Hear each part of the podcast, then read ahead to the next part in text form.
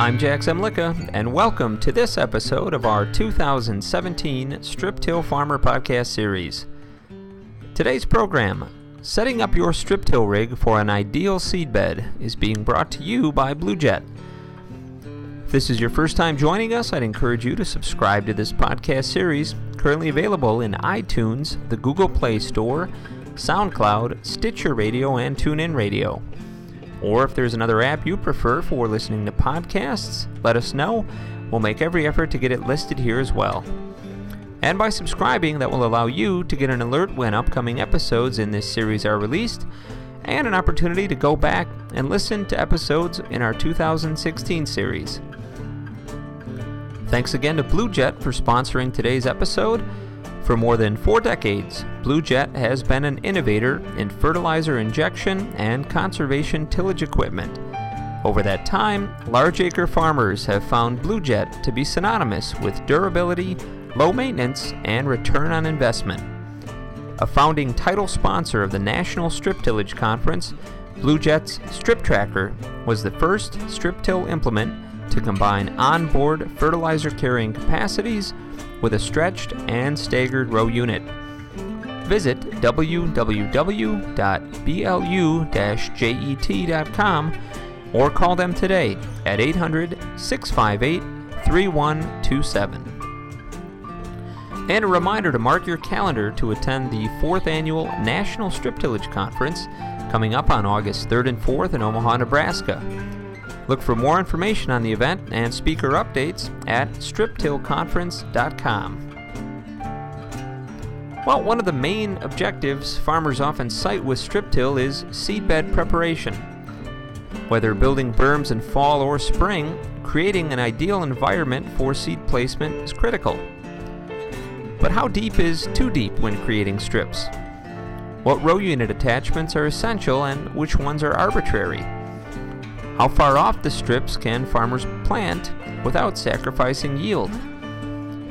These are questions Iowa State University ag engineer Mark Hanna has considered throughout his career to help advise farmers on best practices for matching the right equipment to create an ideal seedbed. In today's Strip Till Farmer podcast, brought to you by Blu-Jet, we welcome Mark in to share his insight on the interaction between strip till equipment and other machinery to manipulate soils, manage residue, and ban fertilizer.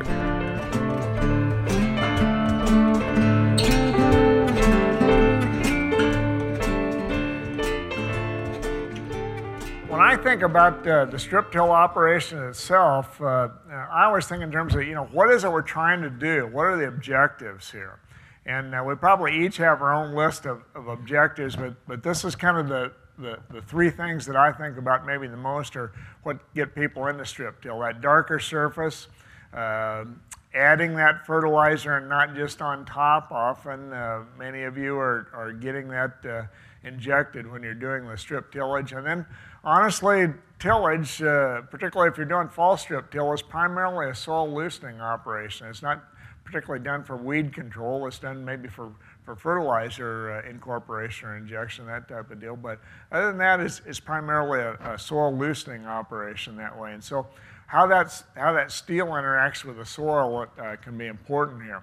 Uh, I think it's kind of uh, interesting to think about, you know, the, way we got to this point, think a little bit about the history uh, of this type of thing. And again, this is just kind of the Mark Hanna rendition, a little bit of, of sort of maybe some, some of the precursors here at, at strip tillage. But you know, to my way of thinking, I, I really first heard the term used uh, uh, quite frequently, probably more with uh, uh, uh anhydrous ammonia injection maybe uh, 20 years ago now. And probably with the mole knife, we heard that, that come up here in the, the mentioning. at least in this state, in neighboring states, there's often questions about how deep do you go. You know, it kind of morphed into uh, maybe from a fertilizer injection knife to something that looked more like a subsoiler. Uh, there, there's certainly shallow disc incorporation is, is one potential uh, way to do this. Uh, really, before strip tillage, when you go back into the, uh, the 80s or 70s, uh, you know, what Dad did in a lot of cases or that type of deal, there were some forerunner things going on with ridge tillage in terms of zone tillage, but uh, uh, building up more of an elevated ridge situation, or rotary tillage. Uh, when you think about uh, maybe the old uh, uh, Howard rotavator, that type of thing, used in strips sometime. And so there were some precursors here to what we're doing really here in this day and age. And so when you think about sort of where we're at, what's working, what's not, why I think we've got some, some other things to think about. Uh, it, it's not all just off the shelf equipment. I, I had uh, occasion to, to uh, uh, get uh, a little more directly involved here a few years ago with, uh, and have been in the past sometimes with folks with homemade units. But again, this is just a, a farm style unit here where we've got, again, a lead coulter. We've got a, a knife that's, that's hidden behind a, a, couple of coulters back here and some covering discs, but uh, you know, nothing special. We saw a lot of commonality a lot of times on, on what's hanging on the toolbar here. But uh, the knife itself, uh, again, uh, that's, that's everything from uh, maybe a, a, a, relatively shallow knife or even those uh, rolling coulters or discs, that type of thing, to something that would be quite deep that way. Back in the ridge till days, why, why those ridges were built with a, it was back when people were, were, there was a lot more row crop cultivation going on. Those ridges were built that time, and that was kind of the, one of the things why we got away from it, really, uh, that and, and, machine wheel spacing that way. But uh, row crop cultivation was kind of a precursor here, a little bit uh, to uh, uh, building those zones that way. I want to take a walk just in the next few slides. I want to walk through, you know, what is this steel actually doing uh, to the soil when it goes through? And we're going to start right with kind of the meat of the, the, the, strip till operation, and, and for most of you, that's some type of injection knife. Now, I've got it sort of exaggerated here a little bit, but this is a, a Mark Hanna sketch with a soil surface up here. We've got a, uh, an injection knife, maybe a little bit wider than what some of you are using, but regardless of how wide or narrow that is, typically, typically we get uh, soil breakout uh, when the soil is reasonably dry and tillable in this kind of V-shaped formation with with uh, breakout emanating at the bottom of that knife and kind of going up at about a 45 degree angle on either surface. When that soil is dry and tillable, we get a nice shatter zone through there, some soil loosening. It does change the soil environment there in terms of, of uh, more macropores uh, out there for the, the, uh, uh, the, the, seed zone, that type of thing. One thing, it, it does depend on, on uh, that soil shattering does depend on soil moisture. if, if soil gets wet, uh, uh, when it gets wet and plastic, why the, those fracture planes tend to collapse a lot closer to the knife. And here's what you see. This happens to be on a, a subsoiler implement, but this was uh, uh, some fall subsoiling, some early fall subsoiling, but there'd been some significant rain uh, ahead of this, and you see the, uh, the amount of disturbance is, really limited to quite close to that knife area, and that's, that's basically what you see. It, it, it is uh, whatever knife you're using out there, the amount of disturbance you get around it is uh, related uh, fairly strongly to the soil moisture situation that you've got going through there. Want to want you to think a little better. Let, let's let's talk a little bit about you know what's the what's the right depth here or not. And I didn't hear any of you mention that when we got into the uh, uh, discussion here. But uh, often when I get out or, or, and visit in groups like this, or or maybe field some phone calls, that type of thing, you know. Uh, how, how deep should I be going with that, that strip till injection? But I was thinking in terms of, of uh, uh, you know, if you're going deep, what's your what's your reason for doing that? You know, do you really have a, a compaction zone down there that needs loosening or not? And that's probably a key to things uh, here. We, we do see some difference in breakup and actually a little more efficient breakup with say a parabolic type shank when we go deeper that way. Uh, but it does, uh, it's going to uh, break up a, a, a, larger zone of soil. It's going to give you drier soil, more macropores. That may not always be advantageous for you in some situations that way. It's, uh, it's going to change the soil environment, but is that for the better?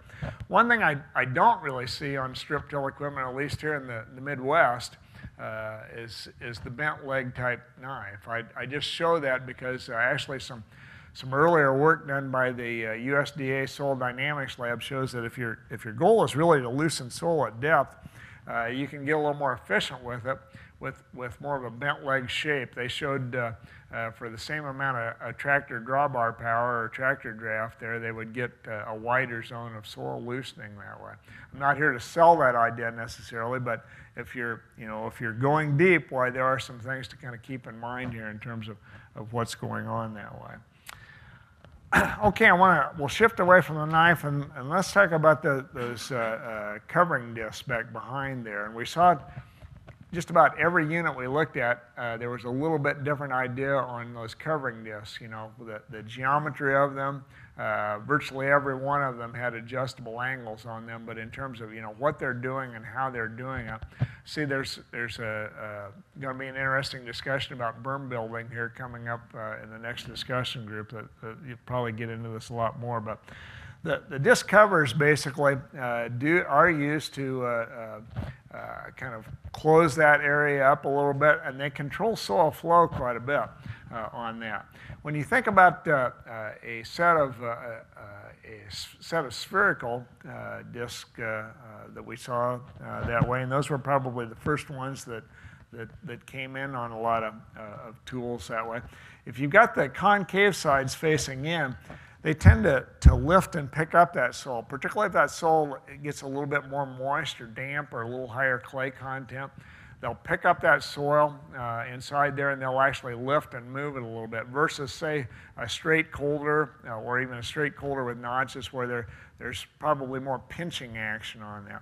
Now, if you get, instead of a straight coulter, if you get, uh, you know, a fluted style uh, set of coulters, those will actually, again, depending on how much clay you've got in the soil and, and uh, uh, soil moisture content, tend to pick up that soil and, and throw that a little bit more. And, and these are just kind of rough ideas, sort of the rooster tails. But you'll get a little more soil disturbance between the two with those concave uh, uh sides uh, sitting in versus on the outside. Now you turn those around, uh, like we saw in some of the units, and actually have the concave sides facing out. You don't get that lifting action, particularly with them. It's really more of a pinching action that you get with the soil or, or berming action, uh, probably that way. So it does depend on, on sort of how those things are, are configured uh, that way. Another variation that we, we saw on, on the equipment, and my guess it's true for a number of you guys that are, are uh, been in the strip tilling business for a while, is uh, they often have a, a, coulter and they often have a, a, set of row cleaners there. And how, how those are positioned and the geometry of those, again, we saw quite a bit of variation that way. Typically, that coulter is a large diameter coulter. Uh, that way, uh, and we, we might even use the, uh, we saw use of coulters and just kind of a, a shallower mul or multi-coulter injection system uh, that way too. When you're using a coulter, let's just think about a, a straight coulter here, here, first. Typically with that rolling edge of the coulter, you get a, a fairly nice, sharp, smooth cut that way, uh, and more particularly if the soil is, is relatively dry, fairly tillable that way that to the extent that it gets more wet and plastic, it may stick to the sides there, but you don't get too much soil throwing until you start to get the, the flutes or the pockets in there. And again, depending on soil moisture and such, you'll get more soil movement and mixing uh, that way. And it, again, it's not just the geometry of the coulter, but it's, it's the type of soil that you've got, in particular the soil moisture, a lot of times that kind of come into play. So the reason I'm mentioning some of these things are that a lot of times, you know, we see some different geometry out there, uh, some different things on the toolbar. Uh, often it depends a little bit on your soils, your, your geographic location, what, what, the, uh, what the odds are of having those soils maybe be, being a little bit on the wet side when you're trying to strip till, whether you're doing spring versus fall, that type of deal will have some bearing in, in terms of you know how much soil gets picked up here uh, by the unit, how it gets moved around, uh, that type of thing. One thing on coulters, uh, uh besides just cutting through soil or fracturing soil, they're also often used to, to uh, uh, kind of clear, not just clear a path, I should say, but to cut a path or pre-fracture the soil. Also cut through residue so that residue doesn't wrap around maybe a trailing knife or that type of thing a smaller diameter coulter as it goes through the soil, and this is just kind of kind of my rough sketch of say a corn stalk lying transversely in front of that coulter. Sometimes that coulter, if it doesn't come down with enough angle on there, it'll tend to push that stalk, or you get you tend to get stalks either pushed or maybe even hairpinned underneath that that, that uh, coulter, and particularly if the stalk's damp or tough, why, why certainly we can see that happen. Most folks really uh, uh, went to, uh, have gone to larger diameter coulters uh, for situations like this, and they're not just trying to sell you more steel. But when you think about it, that larger diameter coulter as it meets that corn stalk up there, uh, that, that edge of that coulter is much more likely to be coming down and on top of that and getting a good firm cutting action against the soil versus pushing that way. So again, uh, larger coulters typically help you in situations like that, and, and uh, uh, you see some variation in terms of those coulter sizes, but in general, the trend for, for a number of years now has been to, to larger coulters uh, that way if I'm in the business, you know, if I'm if I'm putting a product out there, uh, you know, I'm I'm listening to you guys. I'm trying to find out, uh, you know, what your soil and field situations are, uh, what might work for you, and so I'm trying to tailor that product for what you've got. But again, I'm not going to walk through all these these uh, marketing features here, and some of them we haven't talked about, but but they can be more or less important to you uh, that way. But again, there, there are thing, these are things to consider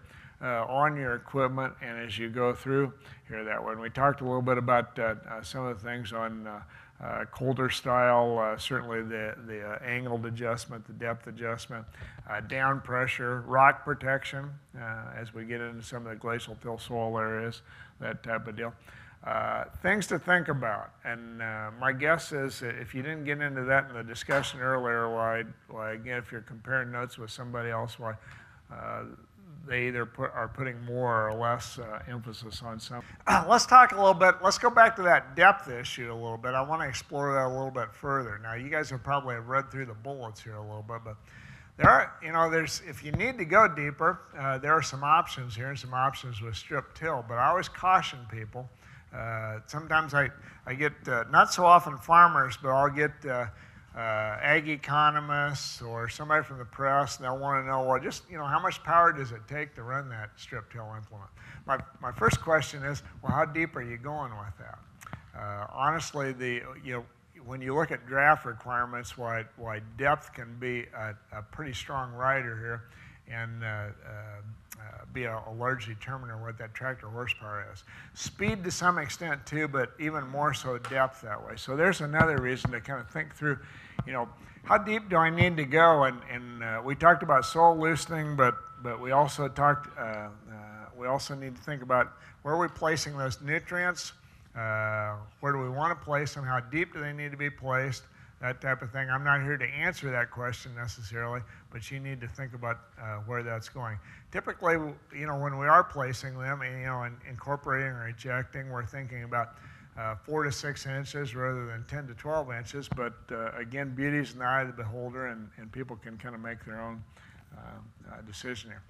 Now, the slide uh, here doesn't show it maybe as well as it should, but I'm, I'm showing, again, a soil surface here, and this would be what I would consider to be maybe uh, like a five or six inch uh, deep knife, and uh, you don't see it probably as well, at least from where I'm standing, but I've got a seed here, uh, maybe a corn seed placed about two inches deep there. And, and you see you've got a, a, loosened pattern through there. You've got certainly a different rooting zone than, than you do outside this area here, but you've got a, a reasonably substantial uh, loosened area there. Now, if we go deeper, and go something that's more like a, a, you know 12 inches or 14 inches or you know my tractor will pull it I can get it that deep. Why uh, uh, you can end up with a situation like this. You've got a, a lot larger area that's loosened there.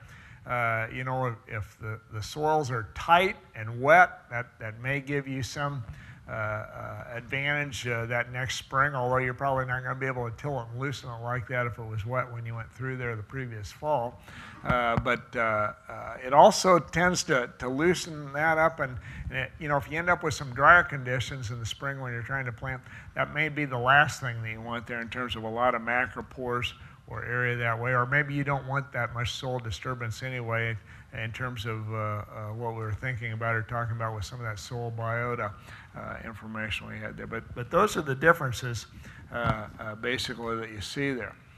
Uh, one thing I, I can just about guarantee you, this, is, this was some earlier work done by Kevin Shinners at the University of Wisconsin, but this has been repeated. Uh, we're doing some of that uh, uh here in Iowa too, but uh, if you're going to go deeper, it's going to take more tractor horsepower, and it's to, you're going to get more friendly with your fuel supplier uh, that way. Now, again, I'm not saying don't do it, but uh, uh, there's there's one of the issues uh, that way when you do it.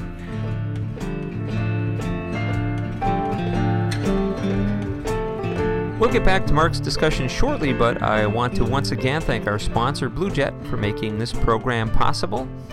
For more than four decades, Blu-Jet has been an innovator in fertilizer injection and conservation tillage equipment over that time, large acre farmers have found Blu-Jet to be synonymous with durability, low maintenance, and return on investment.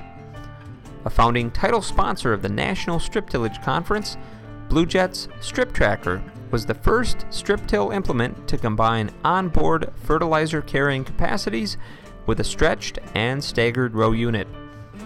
Visit www.blu-jet.com or call them today at 800 658 3127. Reflecting on Mark's comments so far, he discussed three objectives of a strip till system.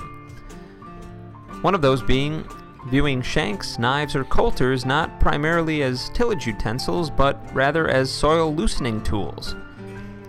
This approach increases focus on strip till as a soil boosting operation rather than purely a tillage practice, he says. Understanding how the steel interacts with the soil is important for properly setting up row units. And a big part of this decision is knowing the appropriate depth to build strips, especially if fertilizer placement is part of the process. Mark advises farmers to consider soil conditions, compaction layers, horsepower requirements, and fuel costs when determining how deep to cut into the soil. Let's get back into the program now and hear more from Mark Hanna on the proximity of seed placement to the strip and its effects on corn yield.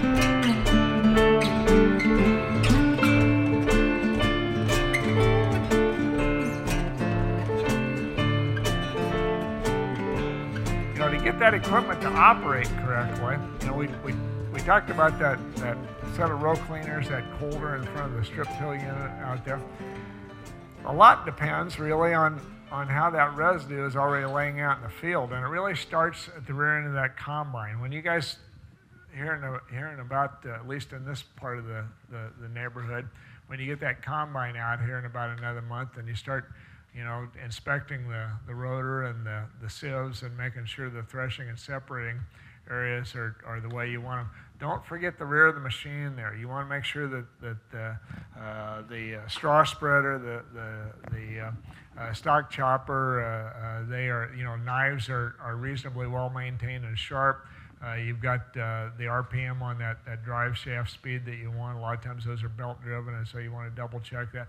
Give yourself a chance by give, giving yourself a good spread on the equipment. Uh, a lot of you are going to be interested in doing some fall strip tillage, and so what's it look like at the, the back of the machine? So that, that's an important component to stuff. Okay, I want to I want to wind up here a little bit uh, uh, with uh, uh, you guys were talking about uh, you know where that seed opener on the planter goes, and and in particular the question came up more in terms of, uh, I think, uh, soil erosion type issues. And I'm not going to directly hit that with the next couple of slides, but what I want you to think a little bit about is uh, where do you want that planter seed opener to go in, uh, in relation to that, that knife or that injection point or that type of deal?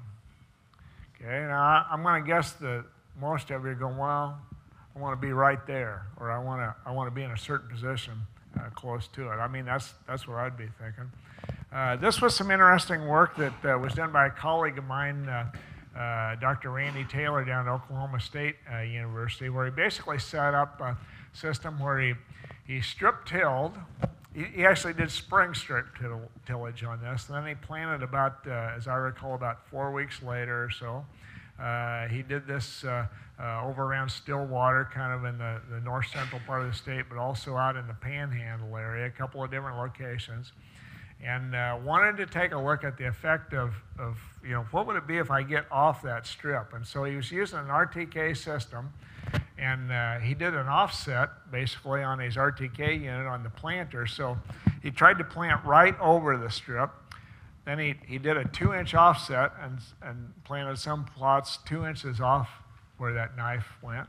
Then he went four inches over, six inches over, and eight inches over. Uh, so he wanted to see, you know, is that going to have some effect on yield that way? And uh, he didn't just take the RTK word for it. He actually got uh, some surveyor equipment out there, and he knew where that, that strip was, and he, he located where those rows were. So I don't have any data points on here yet for you, but I'm going to show you some. Uh, this would be uh, uh, where the planer goes basically right over the top of that, that uh, uh, knife injection point. Uh, this would be two inches off, four inches off, six inches off, eight inches off. And here's the corn yield. And so, there's my next question for you guys. What does that data look like? What do you think? You know, I don't have anything higher than 200 bushels here, so we'll start there. But, but let's say that let's say we've got maybe 160 bushels here you know, right over the marker. Uh, you know, does it, does it go like this, or does it go down like this, or does it go just straight out, or, you know, how much, how much does it affect yield if we get off that, off that strip, you know, there? Got, yeah, go on ahead. Is it in a long-term no-till field, or was this just a one-year deal? This was a one-year deal, yeah. Good question, one-year deal. Other questions? Yep.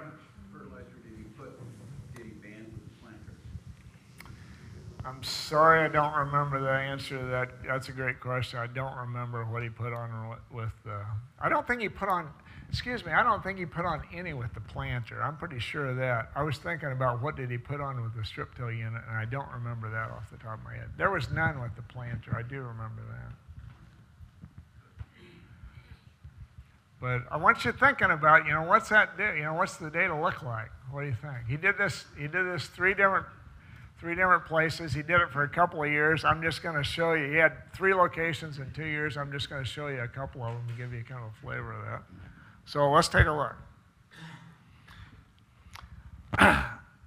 this set of data actually, uh, uh, this is again individual plot yields out here, you know, versus uh, uh line off that uh, uh, strip till driving or strip tillage. This was out at Goodwell, which, if I remember my geography correctly, this was the panhandle one. This was irrigated corn out there. And this was, these were the corn yields here. And uh, long story short here, he did see some difference in terms of the, the corn yield did decrease a little bit as he got off the row here, or excuse me, off, off that strip. But it was basically these two points out here. If he left those out of the statistical analysis, he didn't get a difference. But he did once he got out here, he did. Okay, out of the out of the three locations in two years that he did, this was the one set of data that showed statistically significant drop off as he moved off that row. Uh, I'll just show you one of the others. This was uh, again, uh, uh this was closer to Stillwater here. Uh, this was corn yields, and this was more typical of the other five that he had. And uh, you know, you look down here and go, wow, you know, it dropped off quite a bit with four inches there, but look what happened up here. Also, look what happened here. There were some other things probably going on there. Now, I'm not here to I'm not here to say, gee, you don't need to be real careful about uh, how you drive on it, but but I did after I saw some of this data, I, I kind of backed off a little bit on exactly how close you need to be to that strip, and I'll let you guys kind of corner me and debate me in the in the hallways here later on this evening or that type of deal. I'm not saying don't do it, but when you think about what's going on here, basically, you know, we're planning again in that, that uh, zone tilled or loosened area here. In summary, I'll, I'll let you guys read down through here, but one reason, one of my points here is I want you to think a little bit about your equipment, how you're operating it, uh, what you're trying to accomplish with it. Uh, most of you have, you know, a situation a little bit different than, like you were mentioning, it, it, works over with the neighbors, but it doesn't work for you. You know, what, what's the what's the soil situation, what's the soil moisture situation, that type of thing. And there's a reason why there's adjustments on, on the strip till toolbars and also on the planter too. You know, think about the situation. Uh, I find I find you guys in strip tillage are, are a cut above much better than just you know the rest of the crowd. You're already kind of thinking about the variation. You've got two zones to manage. You've got the tilled zone and you got the untilled zone there too. So I'm I'm complimenting you guys at that. But but be thinking about the situation that you run into, and uh, you know how you're going to how you're going to set up and use that equipment that way. And that's that's one reason why we have a, a range of equipment and a range of settings here that way. Uh, got a comment or question back here in the back.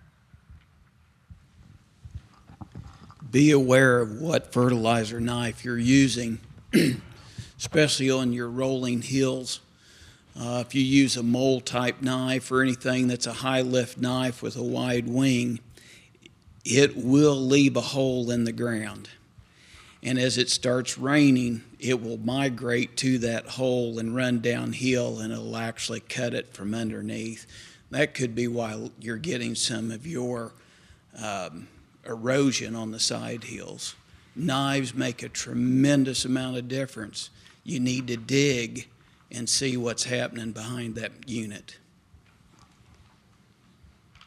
It's a, it's a great point. You can be a little too aggressive, and, and those end rows or rolling situations, are not even in the end rows. If you got enough slope there, well, it'll it'll move on you. That's great. Yeah. Anything else? Enjoyed your talk. Um, the one slide you had on horsepower, it seemed to me one speed was linear, and then you said speed was quadratic, and I didn't quite understand the difference.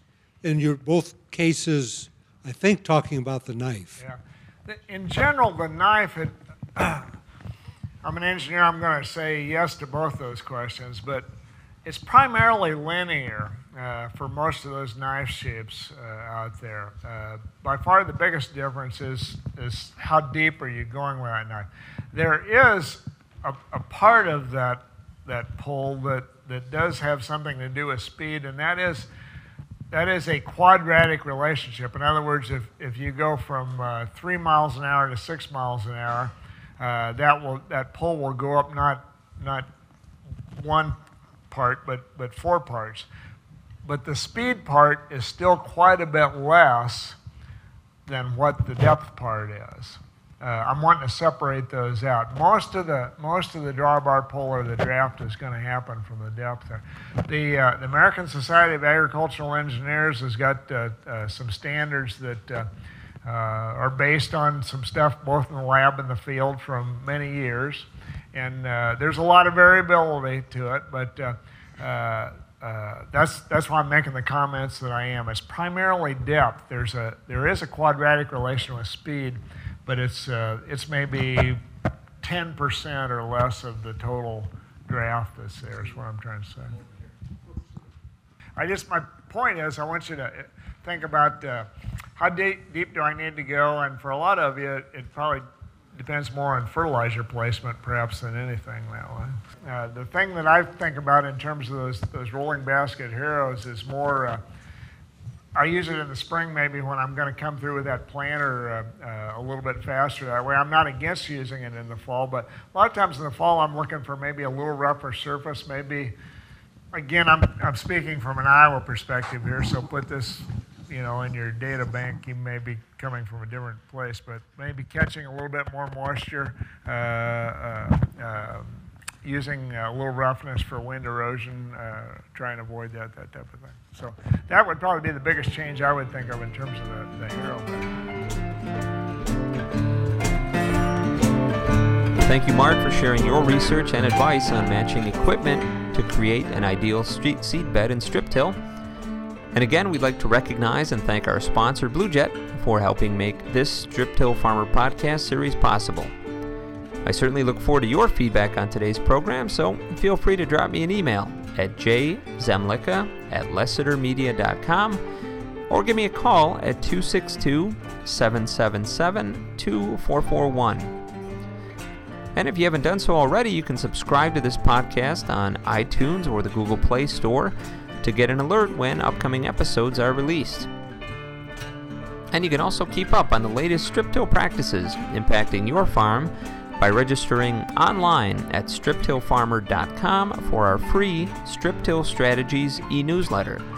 And be sure to follow us on Twitter at StripTill, F A R M R, and on our StripTill Farmer Facebook page. Finally, another invitation to come out and attend the fourth annual National Strip Tillage Conference coming up on August 3rd and 4th in Omaha. Look for more information and conference updates at striptillconference.com. Well, I hope that you'll join us again on March 16th for the next episode in our 2017 podcast series, Creating a Cost Effective Game Plan for Cover Crops in Strip Till, where Illinois farmer Trent Sanderson will discuss seeding practices, variety selection, and termination considerations for cover crops. For Mark Hanna, Blu-Jet, and our entire staff here at Strip Till Farmer, I'm Jack Zemlicka. Thanks for listening.